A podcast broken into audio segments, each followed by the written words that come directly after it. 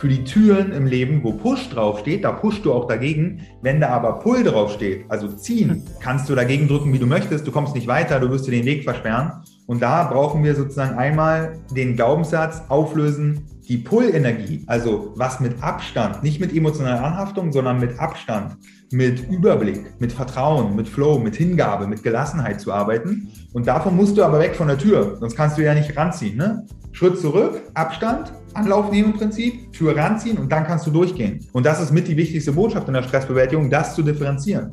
Hi und herzlich willkommen zu einer weiteren Episode von Besser beginnt im Kopf, dem Podcast, der dir dabei hilft, dein Glück selbst in die Hand zu nehmen.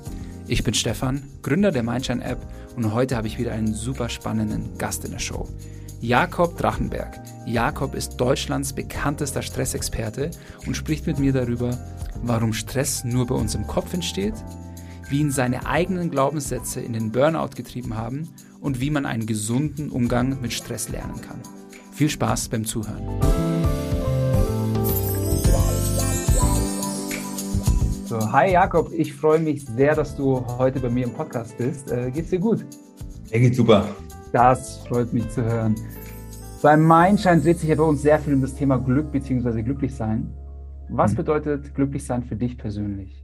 Boah, das ist ja schon eine tiefe philosophische Frage, aber Glück ähm, empfinde ich eigentlich in den Momenten, wenn ich irgendwas mache, wo ich eine Resonanz habe. Also ich kann es nur so operationalisieren, wo ich eine Verbindung habe zu mir und zu dem, was da draußen passiert oder eine Verbindung zu Menschen. Egal ob jetzt privat oder beruflich, das liebe ich total, da bin ich am glücklichsten äh, wenn ich bei mir bin und aus diesem Kontakt von mir selbst oder zu mir selbst dann in Kontakt treten kann zu der Welt oder den Menschen um mich herum. Da bin ich am glücklichsten und ansonsten äh, nach erfolgreichen Workshops für Kunden abends alleine essen zu gehen mit einem Magazin oder mit einem Podcast. Äh, sehr schön. Ich mag die Definition, muss ich ehrlich sein. Das ist äh, eine der kreativsten oder nicht zwingend kreativ, aber eine der schönsten, die ich bis jetzt gehört habe. Dieses verbunden mit sich selbst sein und dann die Resonanz eben von, äh, von der Außenwelt daraufhin zurückzubekommen. Das ist schön. Mhm. Ähm, auf einer Skala von 1 bis 10, wie glücklich fühlst du dich aktuell? Mhm. Neuneinhalb. Geil. Warum genau neuneinhalb? Oder warum so, warum so, äh, das ist ja doof gefragt, ne? warum so gut, aber so was führt dazu, dass so, was soll das? Was soll das? da kann was bestimmen. Nee, es ist äh, einmal, ich glaube, Potenzial nach oben ist immer gut, ne? dass ich ja. halt, äh, ich habe jetzt nicht den Antrieb, noch glücklicher zu werden, aber es ist cool, da noch die Möglichkeit zu haben. Und bei mir ist einfach ziemlich viel in Balance. Also alle Lebensbereiche laufen sehr, sehr gut. Bin da auch gut in Resonanz zu allen, die da so mhm. mitmachen in meinem Leben. Ähm, Fühle mich auch körperlich fit. Ich hab, äh, bin, ja, bin ja ehemaliger Leistungssportler und dann ehemaliger, also Leistungssportler immer das Ding. Also ich habe Wasserball gespielt äh, erste Bundesliga und Europameisterschaft auch für Deutschland. Und dann cool. immer, man muss was finden, was den Kick wieder kriegt, sozusagen. Und wenn man das nicht so wirklich findet, dann macht man eher zu wenig Sport, weil es aber mal anstrengend ist. Du hast keinen Trainer mehr, der eine Trillerpfeife pfeift. Und du hast auch kein wirkliches Ziel mehr, weil es gibt jetzt keine Turniere mehr oder so. Ähm, mhm. Und dann hatte ich, schleicht sich manchmal im Alltag so ein, hatte ich so ähm, ein Erweckungserlebnis. Äh, Anfang des Jahres war ich Fallschirmspringen zum zweiten Mal in meinem Leben.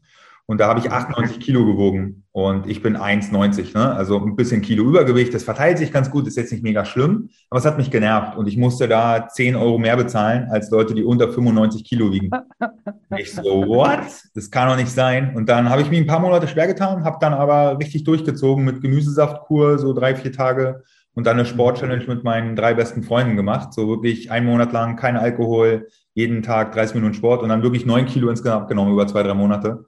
Das heißt, ich bin so fit wie echt seit drei, vier Jahren nicht mehr. Und das ist ein geiles Gefühl. Und das hat auch viel mit Glück zu tun, weil den Körper schleppe ich aber mit mir rum. So, weißt du, ausgerichtet sein, Energie zu haben und einfach da sein und präsent sein. Und der Körper hat nicht so viel mit sich selber zu tun, sondern kann sich auf die Aufgaben konzentrieren. Das ist, ist halt ein, so ein stabiles Gefühl, weißt du, so ein geerdet sein, so ein Grounding-Ding.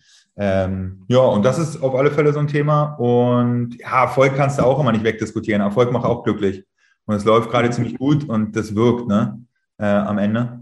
Ähm, ja, plus äh, bin jetzt äh, auch sehr glücklich in meiner Partnerschaft und alles, was so eigentlich die Bereiche sind, äh, bin ich sehr erfüllt insgesamt. Ey, das freut mich mega zu hören. Mit dem äh, Sportthema kann ich auch sehr gut relaten. Ich war jetzt kein Leistungssportler, wohl so wie du, aber zumindest Mannschaftssportler irgendwie von 6 bis 26 durchgehend. Ja, hm. also da gab es auch immer eine Challenge und welche Sportler? Berufs Basketball. Erst Fußball und dann aber hauptsächlich Basketball. Chillig. Wie groß bist also ich, Ich bin 1,95. Ah, chillig. Aber ich würde gerne 98 Kilo wiegen. Ich wiege eher 90 aktuell. Also bei mir ist so, ich würde gerne ein paar Kilo mehr haben. Okay. Eher, eher, eher wieder andersrum. Naja, aber auf jeden Fall, uh, long story short, bei mir ist auch so, ich habe so eine latente Unzufriedenheit mit mir selbst, weil ich halt äh, ins Gegenteil geschwungen bin und fast gar keinen Sport mehr mache. Mhm. Ähm, und ja, merke auch, wie ich viel glücklicher bin, wenn ich es dann wieder tue. Deswegen mhm. ähm, ist auch ja. gerade sehr weit oben in meiner, in meiner Bucketlist. Ja, ist auch gar nicht so easy am Ende, weil ähm, es macht uns ja ein bisschen schwierig. Von außen haben wir Deadlines, Erwartungen, Verpflichtungen, Sachen, die, die haben halt eine Prio. Und wenn du dir selber Sport keine Prio gibst, dann findet es nicht statt am Ende. Ne? Also alles, was im Kalender steht, findet nicht statt mittlerweile. Und ähm, ich habe auch ein bisschen gebraucht, aber ich habe es dadurch geschafft, dass ich wirklich gesagt habe, das ist Arbeit für mich. Ne, ich bin Stresscoach mhm. und wenn ich Workshops gebe, wenn ich Ausbildung gebe, Vorträge, irgendwas, Podcast-Folgen, wie jetzt ist ein Interview, ich kann nur gut arbeiten, wenn ich Stress abbaue, körperlich und wenn ich fit bin und wenn ich ausgerichtet bin. Und deswegen ist es bei mir Arbeitszeit, was die Sache sehr einfach macht. Klar, ist nur, ist es nur eine kleine Umbewertung, aber es ist jetzt kein so, kein nice to have am Ende. Ne? Es ist sozusagen, wie ich auch eine E-Mail beantworte. So mache ich Sport am Ende. Also habe ich es für mich so ein bisschen geschafft, die Wahrscheinlichkeit zu erhöhen, dass ich ja mehr Sport mache. Ähm, und am Ende auch wirklich so ein Ding, ich mache die ersten 100 Liegestütze, mache ich in meiner Morgenroutine am Ende. So, ne? Also seit über acht Jahren. Äh, und dann wie so ein kleines Eichhörnchen, eins ist größer als null, so die Liegestütze zusammengesammelt. Ähm, und das sind so die kleinen Dinger, wie, und wirklich, ich nehme nie einen Fahrstuhl, nie, äh, nie die, die Rolltreppe, äh, egal wie fertig ich bin, weil das ist die kleinste Kleinigkeit. Leute gehen ins Fitnessstudio, um auf den Stepper zu gehen, nehmen aber den Fahrstuhl. So, und laufen nicht diese Treppen hoch. Das ist für mich, das ergibt keinen Sinn für mich. Weißt du, was ich meine? Mit Auto zum Fitnessstudio äh, und davor den Fahrstuhl genommen, das dann äh, einkaufen ist für mich Sport. Auch klassischer Reframe, ne? wenn ich irgendwie so Wasserkisten schleppe, dann ist es für mich einfach, ist nicht nervig, sondern es ist Sport. Ist doch geil, so im Alltag aktiv zu sein. Ähm, aber ja, ist eine Challenge. Äh, ja, aber ist so mein Frame. Ja, cool. Also das äh, nehme ich mir mal als Tipp mit, das einfach mal umzubewerten. Weil ich habe ja auch so, ich habe mein, mein Kalendertool und ich, äh, jede Art von Aktivität hat eine unterschiedliche Farbe. Ja, also privat hat eine andere Farbe als jetzt Marketing, als jetzt am Produkt arbeiten und so weiter und so fort. Und ich sollte einfach die, das Laufen in dem Fall oder, oder Kraftsport, sollte ich einfach mal eine Arbeitsfarbe geben. Dann mhm. hat es nämlich auch eine andere eine visuelle Priorität. Ja, es, ist ja voll der Produktionsbooster, ne? wenn man richtig ausgeglichen ist. Man ist produktiver, man ist zufriedener, man ist auch, fühlt sich besser, hat ein höheres Selbstbewusstsein und am Ende ist man ja auch erfolgreicher. Ne? Ist sozusagen wie, wenn du keine Zeit für 10 Minuten Sport am Tag hast, dann mach 20 am Ende. Weil dann äh, sollte man sich fragen, wo man so unterwegs ist. Ähm, und das Ding ist beim Sport, und das macht die Sache so gefährlich, man kriegt es nicht direkt gespiegelt und man hat auch keine Instant Gratification. Es ist erstmal anstrengend und erschöpfend und du merkst den Effekt immer erst nach ein paar Wochen. Weißt du, sonst sind wir so gewöhnt, Amazon Prime, wir wollen was haben, bestellen uns ein Buch und dann kommt es am nächsten Tag. Beim Sport kriegst du am nächsten Tag eher, dass du erschöpft bist und Muskelkater hast. Und das Ding ist, du merkst auch nicht sofort, wenn du es vergisst. Weißt du, so, du kriegst das nicht direkt zum Warnsignal. Ähm, das macht die Sache ein bisschen tricky, muss ich, muss ich zugeben. Cool. Du, ähm, ich meine, ich ahne schon ein bisschen, was du gleich antworten wirst, aber hast du tägliche Routinen äh, für dein Wohlbefinden? Das ist in der Tat wirklich die, die Morgenroutine, die ich angesprochen habe. Ähm, die hat sich so ein bisschen zusammengebaut und für alle Leute, also ich traue mich manchmal nicht so über Morgenroutinen zu reden, weil gefühlt hat jeder eine. Aber am Ende, wenn man da mal wirklich nachfragt im Seminar, dann hat einer von 20 vielleicht eine und drei haben es mal probiert und äh, 15 wollen es eigentlich mal machen. Das heißt, äh, hier mal ein bisschen die Motivation nach oben gehalten. Eins ist größer als null. Fang mit einer Sache an, die du jeden Morgen machst. Und dann ist auch, es ist lustigerweise egal, was du machst. Weil du willst eigentlich nur den Winner-Effekt haben. Du willst eigentlich nur Selbstvertrauen aufbauen, dass du dir selber vertrauen kannst, wenn du dir was vornimmst, dass du es dann machst. Und wenn du mit dem Gefühl den Tag startest, hast du halt ein gutes Fundament gelegt. So, ähm, Nummer zwei, mh, hm, man sollte sich immer Sachen raussuchen, die einen wichtig sind und auch immer verstehen, warum man das Ganze macht. Ne? Sport ist bei mir logisch. Ich will ausgeglichen sein, ich will trainiert sein, dann ergibt Liegestütze total Sinn. So, ich mache die übrigens nicht am Stück, sondern ich mache 45, äh, mal mir meine Bohnen, mache nochmal 45, mach, ziehe mir den Espresso durch, mache nochmal 10, so ein bisschen engere Dips. Also ich mache die jetzt nicht am Stück, so weit ist es noch nicht. Ähm, und dann sind Sachen, die will ich haben als Qualität in meinem Leben. Und dann kann man es runterbrechen und einfach ein paar Minuten machen. Das nennt sich die Vier-Minuten-Logik. Ich habe mich irgendwann mal gefragt, ähm, wie lange muss ich eine, eine Sache täglich machen, also wie viele Minuten am Tag, damit am Ende des Jahres 24 Stunden rauskommen.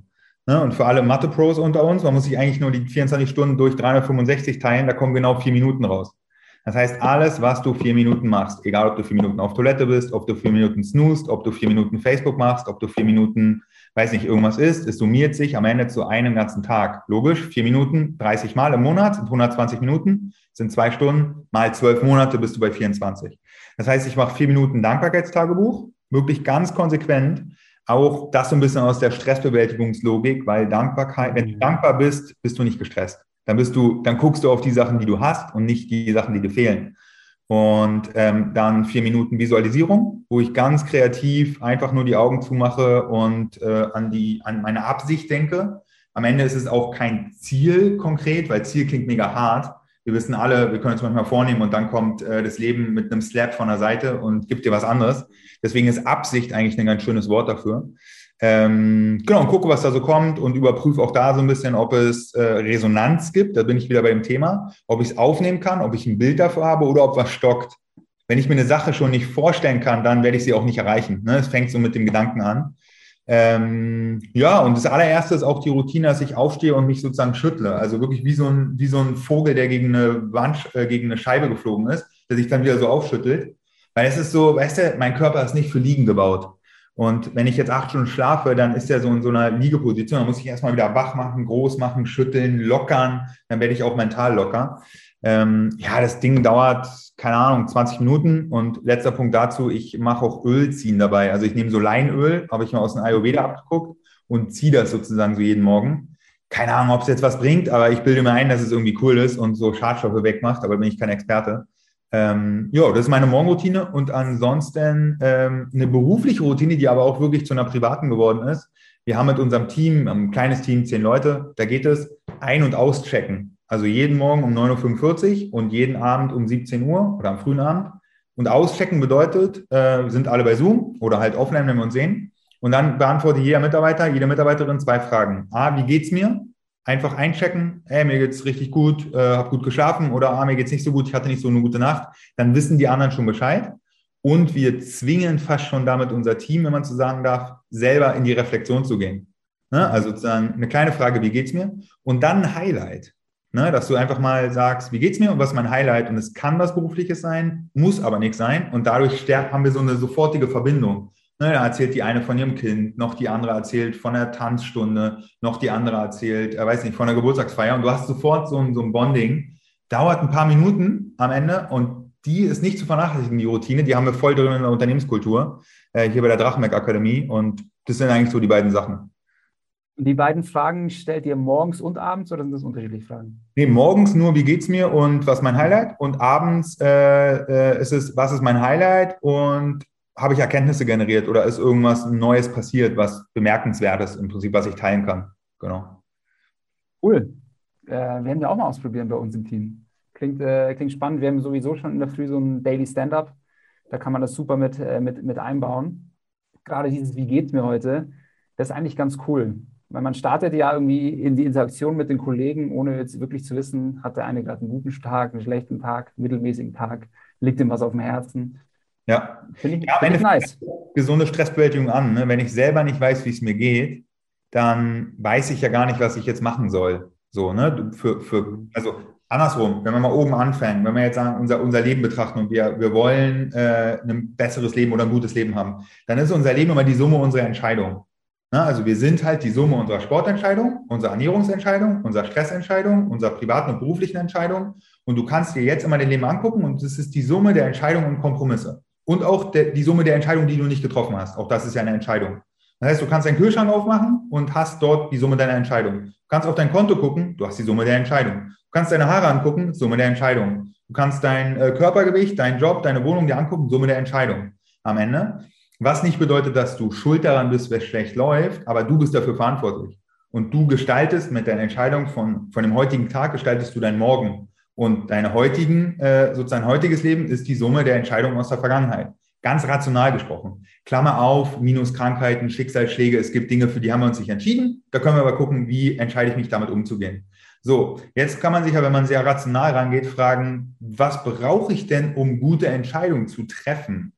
Da brauche ich gute und klare Informationen. Wenn ich schon keine guten und klaren Informationen habe, werde ich keine guten und klaren Entscheidungen treffen. Wenn ich schlechte und unklare Informationen habe, wenn ich noch nicht mal weiß, wie es mir geht, dann werde ich unklare und schlechte Entscheidungen treffen. Das ist sozusagen wie so, es ist ganz logisch eigentlich immer das, was im Leben passiert. Und sich das einmal anzugucken und sich zu füttern mit, wie geht es mir, ist so die, die Basic-Nummer für Weiterentwicklung und persönliches Wachstum. Und danach ja die Frage, wo will ich eigentlich hin? Also was ist mein Ziel, was ist meine Absicht, was ist sozusagen das höhere Ding und welche Entscheidungen müsste ich eigentlich heute, nächste Woche und nächsten Monat treffen, um da hinzukommen. Und gerade die kleinen Dinger, ne, weil das ist ja, es gibt ja nicht meistens die Entscheidung im Knall, du bist sofort glücklich und gesund, sondern es ist die Summe der Entscheidungen wie so eine Welle, wie so eine Bugwelle, die du vor dir herschiebst. Sehr geil. Ähm, sag mal, äh, du bist ja eigentlich Deutschlands bekanntester Stressexperte, arbeitest mit großen DAX-Konzernen, bildest selber Stresscoaches aus. Ähm, wie bist du dazu gekommen? Was ist so deine persönliche Story dahinter vielleicht? Du, ich glaube ganz ehrlich, wie, wie alle aus der Coaching-Branche, äh, durch, durch, eigen, durch eine eigene Leidensstory. Ne? Also, wer, also früher wollte ich immer Unternehmensberater werden, aber auch nur, weil das, weil ich dachte, das bringt die größte Bewunderung und den größten Respekt so. Ähm, und ich wusste immer nicht so richtig, was ich machen soll mit meinem Psychologiestudium. Ähm, und dann äh, hatte ich äh, durch den Leistungssport äh, immer den Glaubenssatz, wenn ich ein Ziel erreichen will, muss ich mich anstrengen, ich muss mich pushen, ich muss mich stressen, ich muss hart sein, ich muss diszipliniert mich fokussieren auf das Thema. Und das liebt natürlich der Leistungssport. Ne? Da kriegst, kommst du über Grenzen rüber, dann kannst du richtig Gas geben im Finale. Ähm, und das Ding habe ich halt komplett durchgespielt. Also mehr Stress ging nicht. Und es war auch geil und erfolgreich, hat 23 Jahre wie am Schnürchen funktioniert. Und irgendwann wurde es zu viel. Und das Problem war, ich hatte kein anderes Energiesystem. Also ich dachte, dass dann ne, wurde erschöpfter, habe mir mehr Fragen gestellt, habe gezweifelt, konnte nicht schlafen, hatte keinen Bock mehr auf Menschen, hatte keine Resonanz mehr zu den Themen, da sind wir wieder. Und dachte dann, ja, aber ey, ist doch easy, du musst dich eigentlich nur mehr anstrengen, du musst eigentlich härter sein, du musst eigentlich nur dranbleiben und da durchkämpfen. Ähm, ja, und dann reingeschoben, depressive Episode, ambulante Psychotherapie, 21 Kilo Übergewicht, äh, Burnout, komplett sechs Monate weg vom Fenster. Ähm, und das war natürlich krass. Mit 23 Jahren hatte ich dann alles im Leben, was ich als 23-jähriger Psychologiestudent und Wasserballer in Berlin Mitte nicht haben wollte. Nämlich Angst, Schuldgefühle. Ich habe mich unendlich geschämt. Ich war traurig, ich war verzweifelt, ich war überfordert und war in einer Phase angekommen, wo ich nach links gelenkt habe, aber das Leben ist nach rechts gegangen. So, ne? Immer in den Widerstand, schön im Kampf noch rein und sabotiert und selber runtergemacht und alles in Frage gestellt und komplett einmal äh, körperlich und psychisch krank gewesen. Und ähm, dann sind halt ganz spannende Sachen passiert, die mich bis heute noch sehr faszinieren, nämlich Nummer eins habe ich so den gesellschaftlichen Vorhang der Oberflächlichkeit damit zur Seite geschoben und auf einmal sind so viele Leute zu mir gekommen. Ich habe da schon mal Therapie gemacht, meine Ehe ist gescheitert an zu viel Stress, ich habe Rückenprobleme, ich kann nicht pennen, ich rauche ganz viel wieder, ich äh, weiß nicht, ich nehme nehm Schlafmittel etc. pp. Ich dachte so, what? Alter, ich dachte gerade, ich wäre der einzige Typ, in Anführungszeichen, der es nicht hinbekommt. So führen sich ja Krisen oft an. Ähm, und dann habe ich mit der Zeit irgendwann, ähm, ich wurde fast gezwungen, in die Akzeptanz reinzugehen, weil es hat sich einfach nichts verändert. So, ich war immer ausgebrannt, war schlecht drauf, war komplett depressiv, war da drin am Ende. Und irgendwann Monat für Monat ging ins Land, ne, musste alles pausieren, Leistungssport pausieren, Uni pausieren, Arbeit pausieren. Ähm, also ich war noch Werkstudent für einen Investor damals. Also ich war nur auf Leistung gepolt, von morgens bis abends. Und dann irgendwann gemerkt, krass, meine Angstgedanken werden nicht wahr. Und das ist natürlich eine krasse Realisation, zu merken, scheiße, Alter, das ist noch eine Kopfgeburt. Es findet nur in meinem Kopf statt. Da draußen, alle sind für mich da, alle lieben mich, alle überschütten, überschütten mich mit Empathie und Wertschätzung. Aber es gibt eine Person, die haut mir immer einen Knüppel zwischen die Beine und das bin ich selbst. So, und als ich das erkannt hatte, und auch mein Ego sich so ein bisschen aufgelöst hat, weil davor war es für mich unvorstellbar, dass Jakob Drachmann gar nicht leistungsfähig ist, ne? wie so ein Roboter so. Und ähm, dann da durchgegangen, da war ich wieder gesund, habe wieder abgenommen und dachte dann so, what, Alter, das war ja alles zwischen dem linken und dem rechten Ohr. Draußen hat sich eigentlich nicht viel verändert. Ich habe einfach nur komplett meine Glaubenssätze. Ich muss perfekt sein, ich muss beliebt sein, ich muss immer stark sein, es muss alles immer so klappen, wie ich es mir vornehme. Ich muss immer erfolgreich sein, ich muss immer selbstbewusst sein, ich muss immer auf die Party gehen und Witze machen, etc. pp. Ähm, und auch dieses, dieses Rollenbild vom, vom Superman, der Energie noch für die ganze Gruppe dabei hat. Ne? Ich war immer Kapitän von allen Mannschaften beim Wasserball. Irgendwann wurde das so ein bisschen zu meiner Identität. Ne? Und für mich war schwierig, Anteile zu finden, die nichts mit Leistung zu tun haben und Anteile zu finden in meiner Persönlichkeit, die nichts mit Erfolg und nichts mit Kampf und nichts mit Messbaren zu tun haben. Ähm, ja, und dann habe ich da draußen zwei Themen gesehen und es war relativ interessant. Ich habe einerseits so diese Leistungs-Performance-Kultur gesehen, so hau drauf, volle Pulle und ist nicht richtig gesund, aber wir hackern mal richtig durch. Und dann das andere, die andere Pendelbewegung, Gesundheitsfanatiker in Anführungszeichen, die auch mal so ihre, äh, ihre Krankheiten hatten und dann gesagt haben, oh, nie wieder eine Erwartung. Ich will nie wieder gesellschaftliche Zwänge haben. Ich will nie wieder eine Deadline. Ich will nie wieder hohe Standards haben. Ich will nie wieder krank werden. Und ich habe irgendwie tief in mir gespürt, dass das eine wusste ich jetzt, dass es nicht funktioniert. Und das Gesundheitsfanatiker, ich glaube, da mich, hatte ich Leistungssport, hat mich so geprägt. Ich habe schon Bock auf Erfolg. Ich habe schon Bock auf Leistungen. Ich habe auch Bock auf Prinzipien und Standards und Deadlines und ich will auch was leisten. Aber ähm, und Vermeidung wusste ich ist nicht die Lösung. Ne? Es gibt ja Leute, die metaphorisch gesehen gehen nach Portugal, setzen sich auf einen Stein, nehmen eine Klangschale mit und atmen den ganzen Tag nur. Und es mag auch manchmal funktionieren, aber meistens ist es nicht die nachhaltige Lösung, sondern wegrennen. Und es gibt ganz viele Leute, die gehen auf Weltreise und merken, dass der Stress mitkommt und merken dann, es ist ja gar nicht die Gesellschaft. Es ist ja sozusagen, ich bin ja Teil der Gesellschaft. Ne? Es ist ja nicht, ich stehe ja nicht im Stau, sondern ich bin der Stau alle, jeder Mensch zusammen in der, in der Gesellschaft bildet die Gesellschaft. Es gibt nicht die Gesellschaft da draußen am Ende. Das bin ich mit am Ende. Und ich habe nach einer Brücke gesucht zwischen Leistung und Gesundheit. Naja, und das ist für mich gesunde Stressbewältigung, nämlich äh, Stresskompetenz aufzubauen, die Fähigkeit zu entwickeln, mit Druck und Anspannung gesund umzugehen, unnötigen Stress zu vermeiden, positiven Stress zu nutzen, ne? Motivation, Begeisterung, Power, ne, wir haben ja immer so lange Motivationsprobleme, bis wir ein scheiß Zeitproblem haben. Da merken wir, Alter, wir brauchen manchmal ein bisschen Zeitdruck, um zu arbeiten. Und ähm, ja, das Thema nach vorne zu treiben. Und seitdem gibt's ja, ist halt komplett meine Passion. Ne? Am Ende machen wir uns nichts vor. Äh, ich kann darüber wochenlang reden, deswegen habe ich es einfach mal zum Beruf gemacht.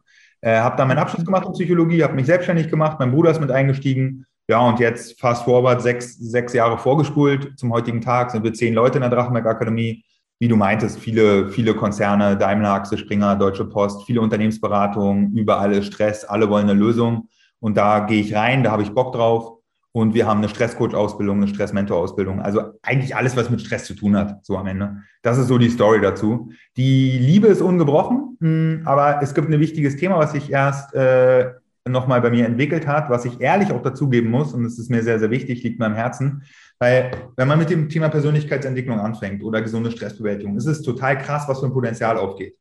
Und irgendwann haben wir das Gefühl, alter krass, ich habe für, ich muss ja nur die Perspektive wechseln. Ich muss ja nur in die Fülle gehen, in Anführungszeichen. Ich muss ja nur richtige Entscheidungen treffen und wir, über, wir überhöhen damit unsere, unseren Machtbereich und glauben, wir könnten alles lösen mit den Tools, weil die auch sehr gut funktionieren.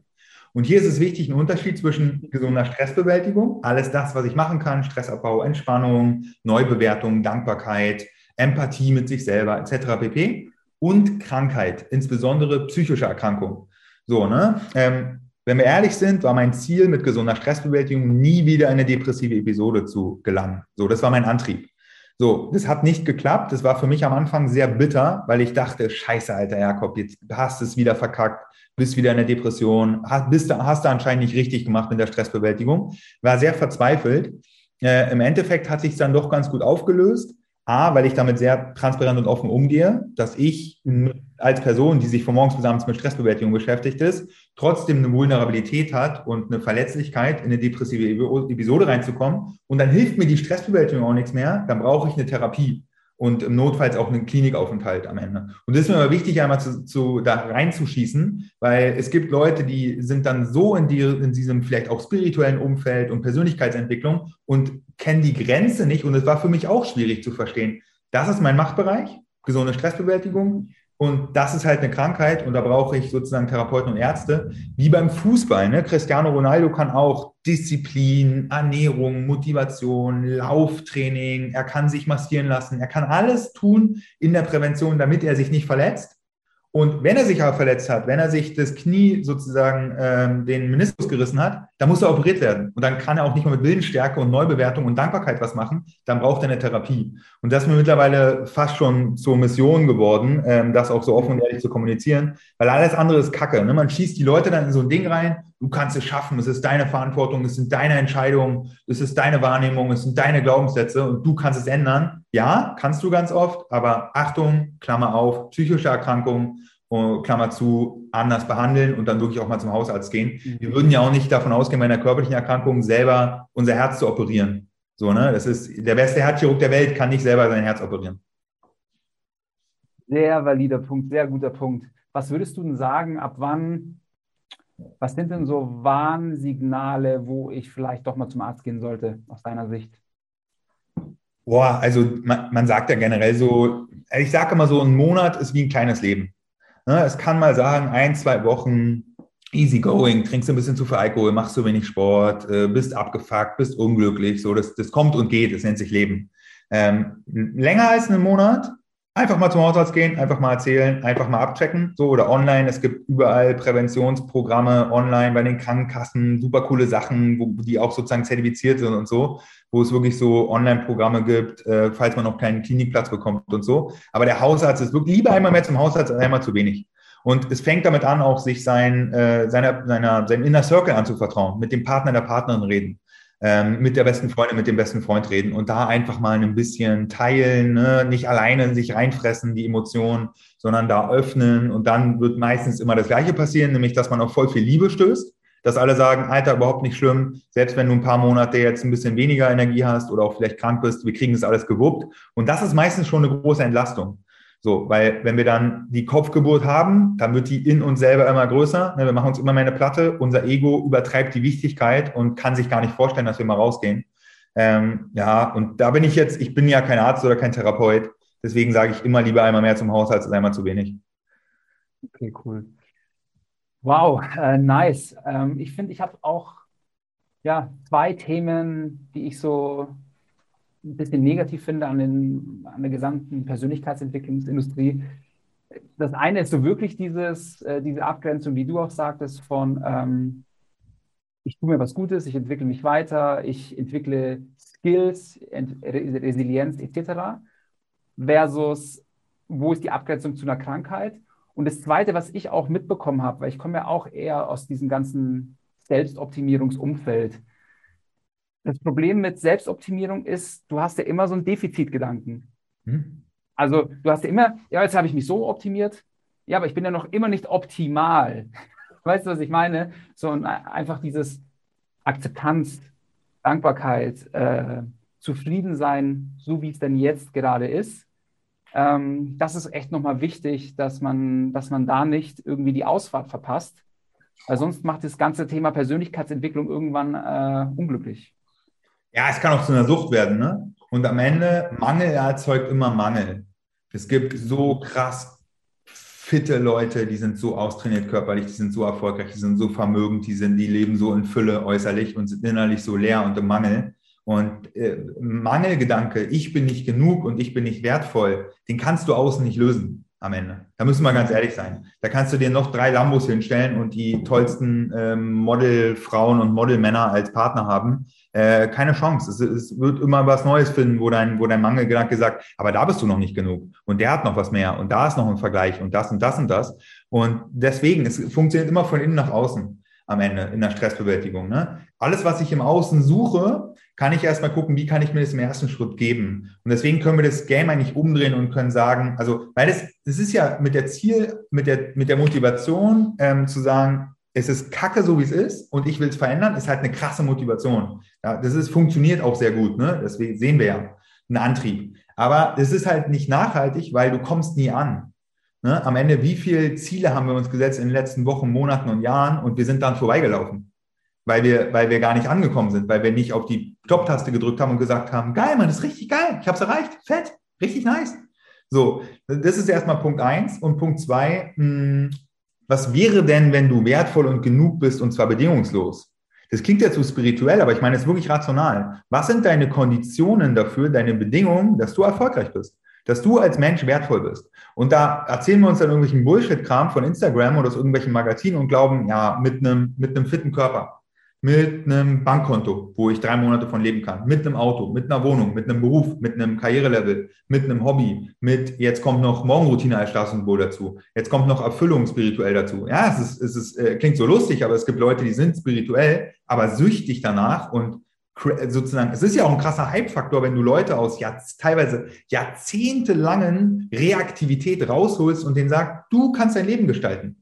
Du bist der Schöpfer deines Alltags. Das ist auch crazy am Anfang. Das kann auch sehr überfordernd sein. Und dann da rauszugehen und zu sagen, okay, dann so eine Wenn-Dann-Bedingung. Wenn ich dann aber das erreicht habe, dann bin ich glücklich. So, wenn ich fit bin und gesund und erfolgreich und erfüllt und äh, XYZ, dann bin ich wertvoll und genug. Und dieses wertvoll und genug sein Thema kannst du außen nicht lösen. Das funktioniert nicht. Anders ist ja nicht zu erklären, dass es draußen so krass erfolgreich vermögende Leute gibt, wo wir alle sagen, ey, ciao Kakao, Alter, der ist, der ist Privatier, der ist durch und ist unglücklich.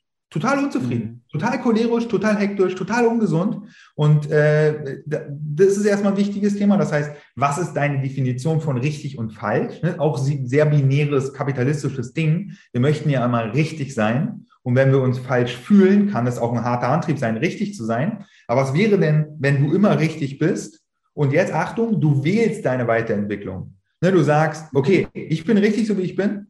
Und ich hatte damals 21 Kilo Übergewicht, das war richtig krass, da auch da zu merken, ja, ist auch okay mit 111 Kilo durch die Welt zu laufen, äh, aber ich wähle trotzdem, äh, mich weiterzuentwickeln und ich bin auch kein schlechter Mensch, nur weil ich Übergewicht habe. Oder, das ist natürlich die Königsdisziplin, ich bin kein schlechter Mensch, wenn ich Depression habe. So, das ist ja nochmal heftiger, wenn sich das, das ist auch eine, eine, eine krasse Lösung. Ähm, und dann aber trotzdem nicht die Motivation zu verlieren, sondern zu sagen, so ein bisschen spielerisch, mal gucken, was noch geht. Mal gucken, was da noch drin ist in meinem Leben. Mal gucken, was noch auf mich wartet, was ich noch erfolgreich gestalten kann, wo ich sozusagen noch meinen Körper fitter machen kann, aus der Wahl heraus und nicht aus dem Zwang. Das ist, glaube ich, ein wichtiger äh, Mindshift. Und das andere ist, die Reise zu genießen. Ja, weil auch genau das Gleiche. Kaufen macht glücklich, besitzen halt nicht. Es ist nicht der Moment, wo du dann am Ende äh, äh, drei Monate lang in deiner Wohnung lebst. Da gewöhnst du dich dran. Hedonistische Adaption. Du gewöhnst dich an alles, was du hast am Ende.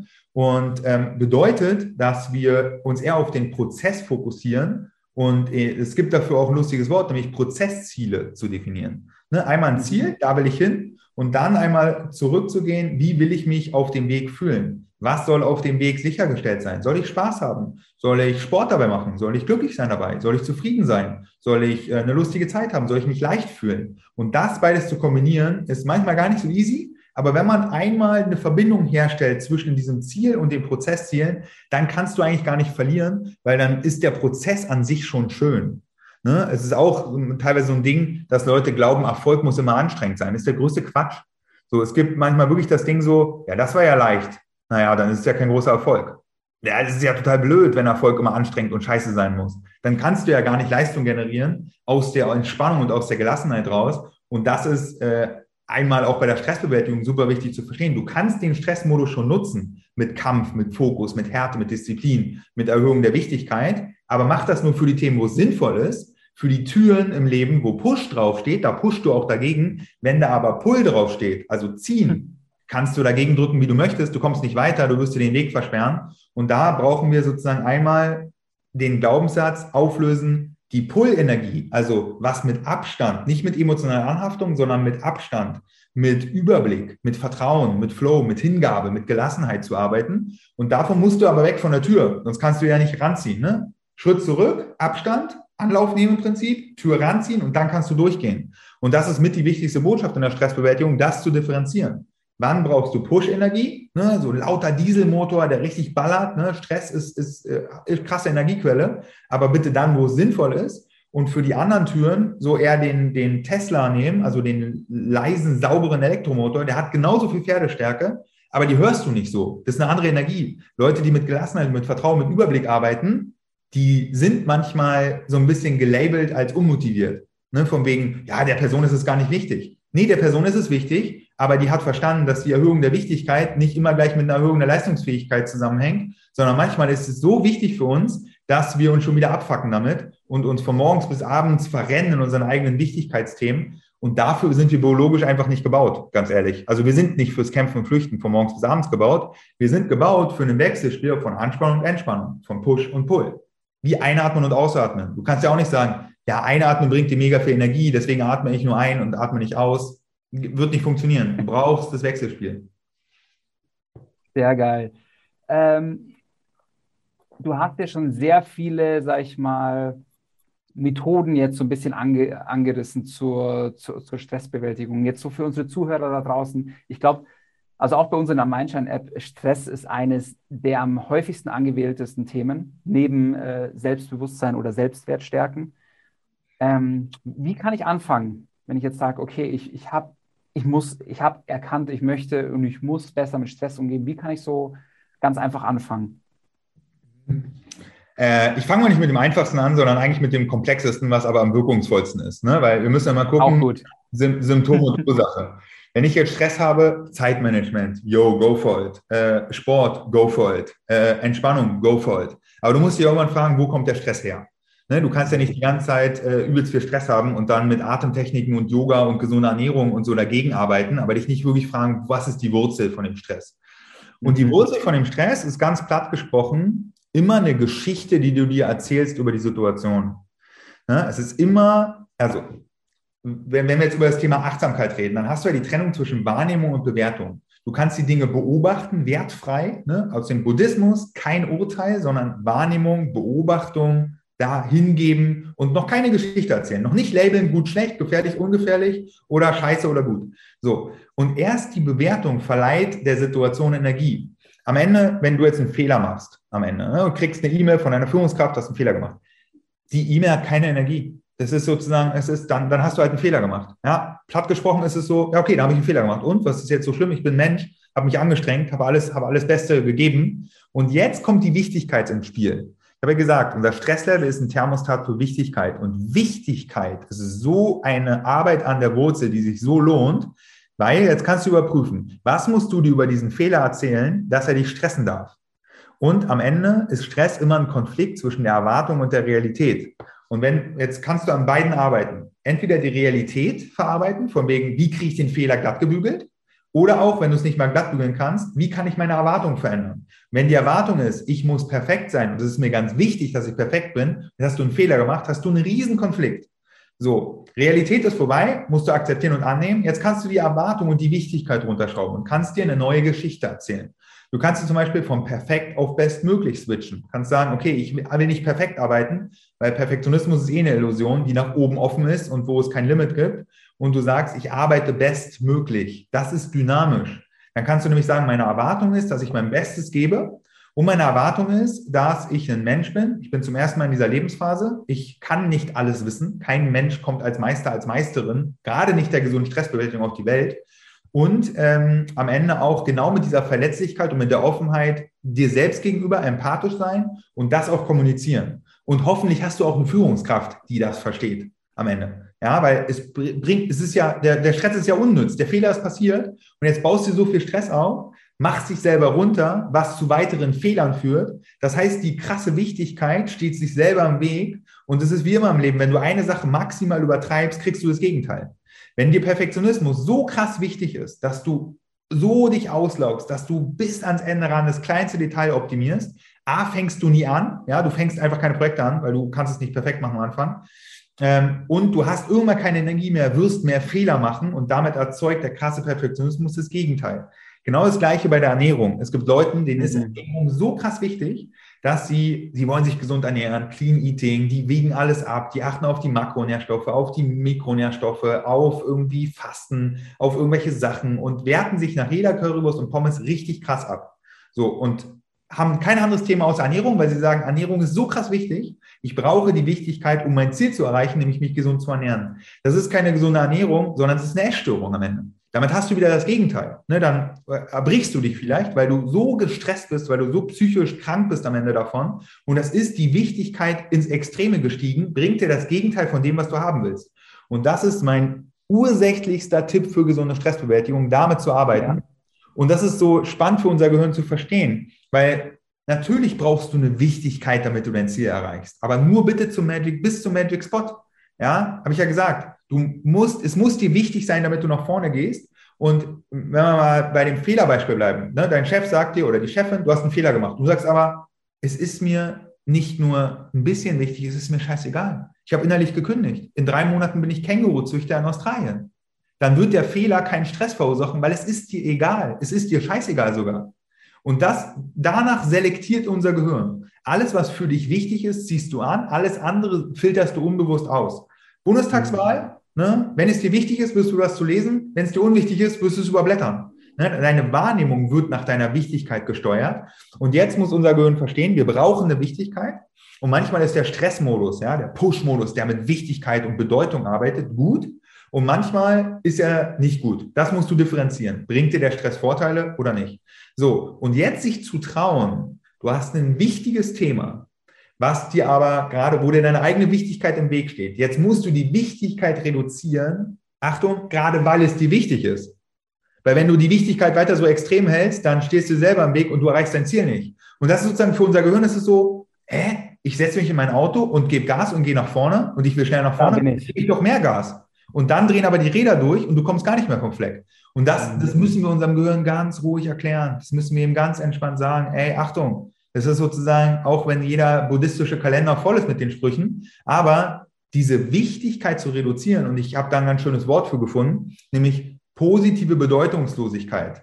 Nichts im Leben hat eine Bedeutung, keine gottgegebene am Ende. Ja, es ist ein, ein, blauer Planet, der irgendwie zu ganz viel Wasser besteht. Dann sind wir hier irgendwie raufgekommen, haben jetzt ein Denkorgan mitbekommen und erstmal kann sich in 100 Jahren eh keiner mehr an uns erinnern. Ist, also vielleicht sprechen wir irgendwo unsere Enkelkinder mal von uns. So Familienalbum gucken sich mal einmal mehr an, aber eigentlich passiert ja nicht mehr viel. Und wenn man mal guckt, Jahrtausende, Millionen Jahre äh, Erdgeschichte oder Lebewesen Einzeller, es hat keine Bedeutung. Lass uns mal nicht die ganzen Bums hier zu ernst nehmen, sondern aus der puren Dankbarkeit, dass wir jetzt hier gerade leben dürfen, das Leben gestalten und alles nicht so wichtig und bedeutend nehmen. Gerade wenn du merkst, dass es dich abfuckt am Ende. Und nimm dir erstmal die Bedeutung weg und fang die an, neu aufzubauen. Du kannst dich ja dafür entscheiden, dass es dir wichtig ist, dass du gesund bist. Aber damit in dem Maß, dass es dir Vorteile bringt. Du kannst dich auch dafür entscheiden, dass deine Beziehung dir wichtig ist. Aber nur in dem Maß, wo es gut für die Beziehung ist. Wenn du jetzt sagst, das ist mein, mein krasses Lebensglück der Welt und ohne die, ohne die Frau oder den Mann kann ich nicht und ich kontrolliere, fange an, die WhatsApp-Nachrichten zu kontrollieren, weil es so wichtig ist, dass sie nicht fremd geht oder er nicht fremd geht. Naja, dann hast du mit deiner Wichtigkeit deine Beziehung zerstört. Am Ende. Dann hast du wieder das Gegenteil von dem, was du haben wolltest. Können wir jetzt tausend Beispiele dafür geben, aber das ist die heftigste Wurzel, die wir haben, weil je wichtiger es wird, desto mehr Anspannung kommt rein, desto mehr Druck kommt rein, desto mehr arbeitest du im Push-Modus, desto mehr probierst du zu kontrollieren und du kannst da nicht loslassen, weil du sagst, ah, ich weiß ja nicht, was dann passiert. Und Dinge loszulassen heißt nicht, sie fallen zu lassen, sondern nur locker zu lassen. Wie so ein Stück Kernseife. Mhm. Ja, das kannst du auch nicht aufheben, wenn du nicht ein bisschen greifst. Aber wenn du komplett zugreifst, flutscht es dir einfach weg. Und so ist es eigentlich mit allen Themen, egal ob privat oder beruflich. Also du sprichst mir gerade zu einer Million Prozent aus der Seele. Weil schau mal, ich bin Gründer einer Happiness-App, Mindshine, mein Baby. Also ex, mir ist das extrem wichtig. Das ist meine Passion, das ist mein Baby und ähm, es ist mir unfassbar wichtig. Also Wichtigkeit extrem hoch. Mhm. Und ich merke halt, äh, dass das auch gepaart mit so ein paar Glaubenssätzen, die ich halt immer noch äh, aus meinem aus meinem ja, aus meiner Jugend habe, so äh, gerade aus dem Sport, so mehr Input ist gleich mehr Output, ja, muss ich einfach härter anstrengen, so ein bisschen wie du das auch erzählt hast.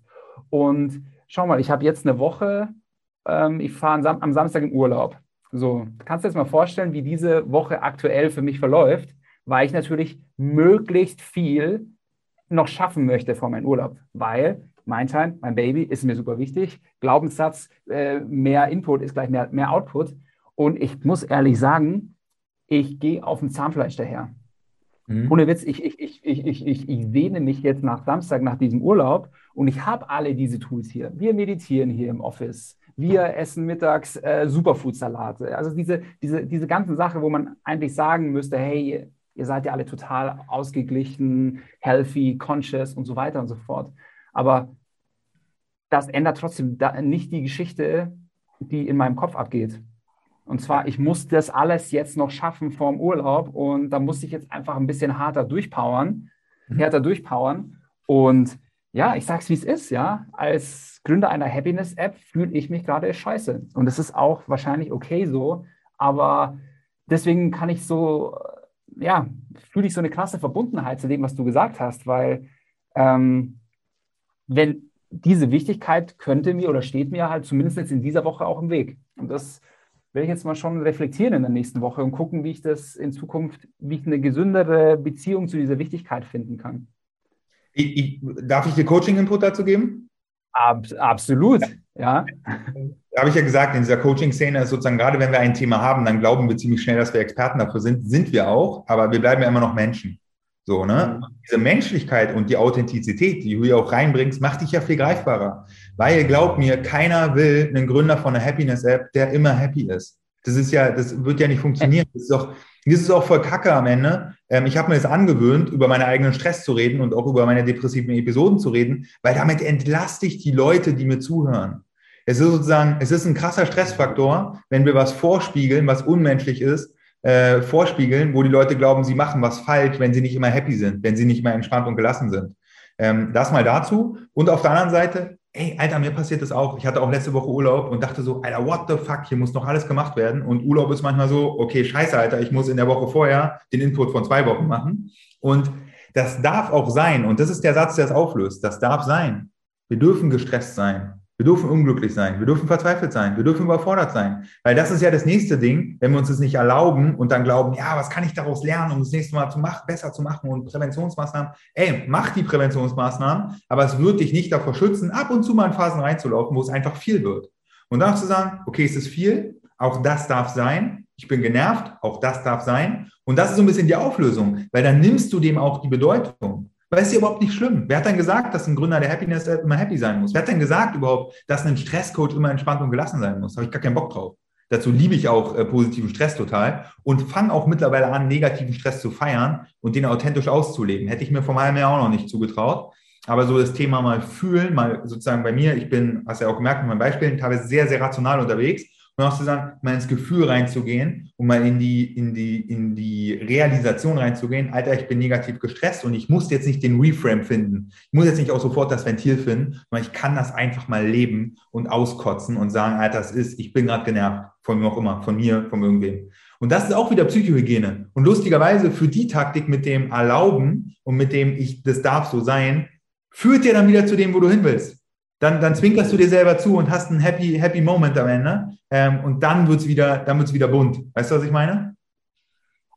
Ja, ey, absolut. Absolut, weil es wird immer wieder diese Situationen geben.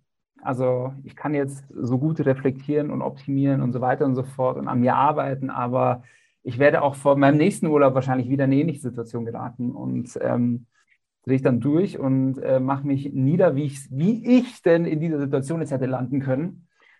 Ja. Oder erlaube ich mir halt auch einfach mal gestresst zu sein, schlecht drauf zu sein ähm, und so weiter und so fort. Finde ich ja. irgendwie gut. Äh, letztes Ding noch dazu, was ich mir immer äh, dann als Frage stelle, die ist auch eine, eine übelst geile äh, Reframe, nämlich, was muss ich alle, äh, wenn ich gestresst bin, was muss ich alles schon geschafft haben, um diesen Stress haben zu dürfen? So in deinem Beispiel wäre es jetzt gerade, Alter, du fährst in Urlaub. Wie geil ist das denn? Du hast gerade Stress, weil du in Urlaub fährst. Wie viele Menschen würden gerne in Urlaub fahren? So, oder du hast gegründet, deshalb hast du Stress. Ja, wie geil, dass du gegründet hast. So, und dann kann man sich immer wieder äh, äh, zurückpendeln und kann sagen, hättest du gern keinen Urlaub? Nee, wahrscheinlich nicht. Hättest du gern nicht gegründet? Nee, wahrscheinlich nicht. Und dann bist du wieder in dem, bist du wieder in der Fülle drin. Oder auch äh, Leute, die Kinder haben. So, ist so, Alter, wie viele Leute wünschen sich Kinder und hätten gern deinen Stress? Führungskräfte, ne, sage ich immer wieder auf meinen Seminaren, ist immer so ein kleiner Schmunzler. Wie viele Leute wollen deine Scheißposition haben und hätten gern deinen Stress? Hör jetzt auf zu meckern, es gehört zu der Position dazu, dass du Leute führst, übernimm Verantwortung dafür, dass nicht immer alles glatt läuft. Das ist natürlich auch für mich dann so, wenn wir hier zehn Leute haben, auch äh, sozusagen neue Rollenfindung, Wachstum, Skalierung, geile Phase, alles mega geil, aber auch halt einfach Wachstumspunkte, die manchmal unangenehm sind, äh, gerade in so in so einem Team äh, und wir sind komplett eigenfinanziert, äh, bootstrapped, äh, Familien-Startup und so und dann so, okay, alles klar, den Stress habe ich gerade nur, weil wir wachsen. Den Stress habe ich gerade nur, weil ich weiß, ich muss nächste Woche nach Zürich zu einem Kunden, zu einem Workshop und ansonsten hätte ich den Stress nicht. Hätte ich, hätte ich lieber das nicht und damit auch den Stress nicht? In 95 Prozent der Fälle einfach nein. Danke, nein. So. Und dann hast du wieder so ein bisschen, bist du wieder reingekommen am Ende in, in, in das, sozusagen in die Selbstwirksamkeit. Geiler Reframe. Finde ich gut. ähm, du Jakob, ich könnte, glaube ich, noch stundenlang mit dir weiter sprechen. Man sieht, dass das absolut dein Passion-Thema ist. Ja, also du, du sprudelst richtig vor, vor Energie und vor Input zu dem Thema. Ich befürchte, unsere, unsere Podcast-Episode, zumindest unsere Zeit, kommt langsam zum Ende und ich würde euch gerne noch zwei Fragen stellen. Und zwar die erste ist, wenn du die Google-Startseite für einen Tag hättest, welche Message würdest du draufpacken? Ja, geile Frage. Ich würde die klassische Wunderfrage aus dem Stresscoaching mit reinnehmen und würde sagen, ähm, wenn Geld, Energie, Zeit und Ressourcen unendlich da wären für dich in deinem Leben, wie würde dein Alltag aussehen? Was würdest du machen? Und was von den Sachen, die du da aufzählen würdest, hast du eigentlich schon partiell in deinem Leben und musst nur einmal den Blick darauf werfen und das Geschenk auspacken? Hm, sehr geil, sehr deep. Bin ich schon wieder im Hinter, kennst du das? Bin ich schon wieder im Hinterkopf am Nachdenken, ja. was das jetzt gerade, was das gerade bei mir wäre. Eine sehr coole Frage, die nehme ich mir jetzt auf alle Fälle mit für die Nachbereitung von dem Podcast. Ähm, und zu guter Letzt, ähm, wo finden denn unsere Zuhörer und Zuhörerinnen mehr über dich raus? Äh, ja, Podcast, einfach Jakob Drachenberg eingeben. Äh, ansonsten drachenberg.de. Wir haben ein Online-Programm, was über die Krankenkassen äh, teilweise bezuschusst wird. Das ist spannend. Da gibt es auch die Stress-Coach-Ausbildung ähm, für alle Leute, die 1 zu 1 Stress-Coachings lernen wollen. Oder auch Stress-Mentor für alle Leute, die Vorträge und Workshops halten wollen zum Thema Stress. Äh, ansonsten Instagram, Jakob Drachenberg, LinkedIn, äh, Jakob Drachenberg, Facebook, Jakob Drachenberg und äh, ein ganz veralteter TikTok-Kanal, aber da würde ich die Leute nicht drauf schicken. das haben wir nur mal ein paar Monate probiert. Äh, ja, genau. Das sind so die, ja. Cool, sehr cool. Äh, Nochmal ganz herzlichen Dank, dass du dir die Zeit genommen hast ähm, und mit uns dein Wissen geteilt hast. Also mir hat es jede Menge Spaß gemacht. Danke dafür. Mir auch, vor allem äh, geiler Einstieg, dass wir einfach so erzählt haben und wurde ja richtig deep und authentisch. Sowas mag ich total. Vielen Dank dir. Sehr cool. Nee, äh, freut mich auch. Ist echt äh, sehr schön geworden. Gut, dann äh, wünsche ich dir noch einen äh, schönen Tag und wir bleiben in Kontakt. Machen wir so. Ciao, ciao. Ciao. Das war ein mega cooles Gespräch. Man merkt einfach, wie Jakob für das Thema brennt. Ähm, das sind meine Top 3 Erkenntnisse. Erstens, Stress entsteht zwischen dem linken und dem rechten Ohr, also in einem Kopf. Je nachdem, welche Bedeutung wir einem Thema oder einem Ereignis geben und welche Glaubenssätze wir über uns selbst haben, verspüren wir weniger, mehr oder unfassbar viel Stress. Zweitens, weniger Stress und Höchstleistungen schließen sich nicht aus. Eher ganz das Gegenteil. Und drittens, Selbstakzeptanz und Selbstannahme sind ein wichtiger Schlüssel im gesunden Umgang mit Stress. Und passend zu dem Gespräch mit Jakob lege ich dir den Coachingplan Selbstliebe lernen in der Mindshine App ans Herz. Die vielen unterschiedlichen Übungen helfen dir, hinderliche Glaubenssätze aufzulösen und mitfühlender mit dir selbst zu sein. In diesem Sinne, bis zum nächsten Mal und let your mind shine.